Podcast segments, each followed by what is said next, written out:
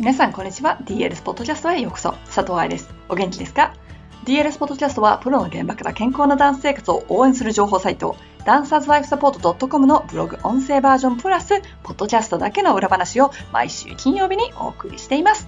9月になりましたね。ヨーロッパ、アメリカは新学期が始まっているところ、うちの生徒からも何人もの生徒が今年海外に旅立っていきました。本当に大変なのはここから。少人数で結構アットホームなうちの学校、そして世界で一番住みやすい街であるメロブルンを出て羽ばたいていってほしいものです。今日のトピックはその反対、バレエ学校に拒否されたらという記事を選んでみました。では、本文です。ラッキーなことに日本のバレエスタジオには入学試験というものがありません。誰でも始められる。それってすごく素敵なこと。たとえ将来バレエと全く関係のない仕事に就くとしても、クラシックバレエの音楽が分かったり、ストーリーが分かったり、そして姿勢が良くなるなんて言われますね。バレエ学校では違うことがあります。大体オーディションがあります。ただビジネスとして行っているバレエ学校は誰でも生徒を取ります。生徒数イコール収入となるからです。ですが大きなバレエ学校ではそうはいきません。落とされる子、退学を要求される子というのが出てきます。子供もそうだけど親が慣れていない拒絶、このようなシチュエーションで親として何ができるか、そんな質問をいただくことが多くなりました。大体このような質問についてくる言葉は、体がバレエ向きでないと言われたというもの。私がカナダのバレエ団がついているウニベグバレエ学校のサマースクールに合格したにもかかわらず、本生徒として取ってもらえなかった時、私の母と父はとても悲しがっていました。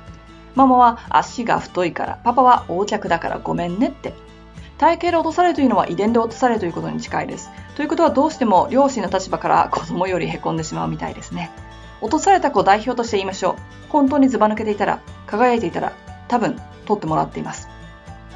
覚えておきたいことその1。同じレベルだったら体がバレエ向きの方がいい。あまりにもレベルが高すぎたら試験官の心をつかめる。この場合、ただ練習やるのみです。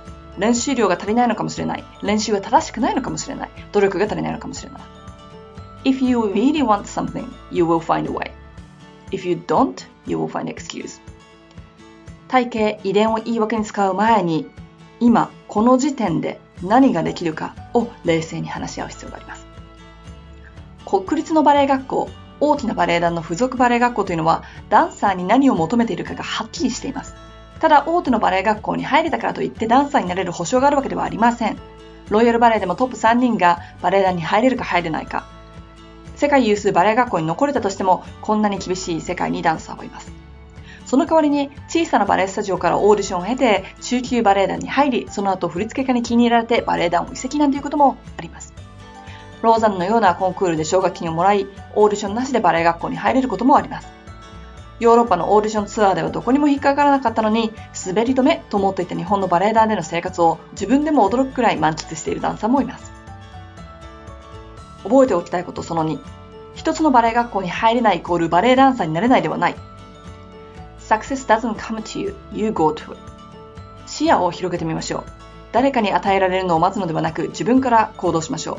そのためにプラン B、C、D まで考えておく必要があります。そのためにもゴール設定はすごく大事。私がバレエを始めたのは小学校1年生の時でした。その時からいつもバレエの先生になりたいと思ってました。が、実は幼稚園の時は幼稚園の先生になりたかったようです。そして、いつしかバレエダンサーの後にバレエの先生になりたいと思いました。9年前バレエを辞めた時、DLS をやろうなんて思ってもいなかった。DLS ってまだ2年経っていないんです。何が言いたいかというと、人生に何がきっかけで将来の道が開けるかわかんないってこと。もし私がダンサーになっていたら、今まだ踊ってることでしょう。プロの生活を楽しんでいるか否か、それはわかりません。そして DLS セミナーでお会いする皆さんも私、佐藤愛とは会っていません。それがいいか悪いかは別として。覚えておきたいことその3。人間の才能は本当に無限大。ダンサーとして踊れる年齢が35歳から40歳あたりだとしましょう。そしたら人生半分くらいのことなんですよ。そしてその後自分探しの旅が、そしてその後また自分探しの旅が待っています。Keep calm and dream big. ダンサーとして成功することが人間として成功することではありません。よってダンサーとして成功しないことが人間として失敗したということでもありません。最初の質問に戻りましょう。娘が自分がバレエ学校に拒絶されたら、まずは失敗。ここではあえて失敗という言葉を使います。入学イコール目的達成であれば、拒絶は目的を達せなかったということになりますからね。だから失敗した原因を見つめ直してみましょう。そして努力するのです。正しくだけど地道に努力するのです。本当に夢を叶えたかったら努力を努力って思わずに楽しんでできるはずですから。今欲しいと思ってるものが将来欲しいかどうかわからないじゃないですか。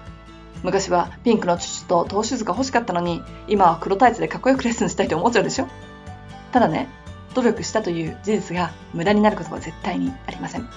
里愛って名前をかけて言います。いかがでしたか？?9 月の来日ではバレエ学校のオーディションもあり、私もそれに立ち会います。それも踏まえ、オーディションに使える記事を今月はピックアップしていくことにしました。9月は来日セミナーもあるので、早め早めにポッドキャストを準備していますから、9月最後のリスナー質問に答えてほしいという人は、hello.dancerslifesupport.com にメールを送るのをお忘れなく。その際、ポッドキャスト質問と明記しておいてくださいね。どんな質問でも私、佐藤愛が答えていきます。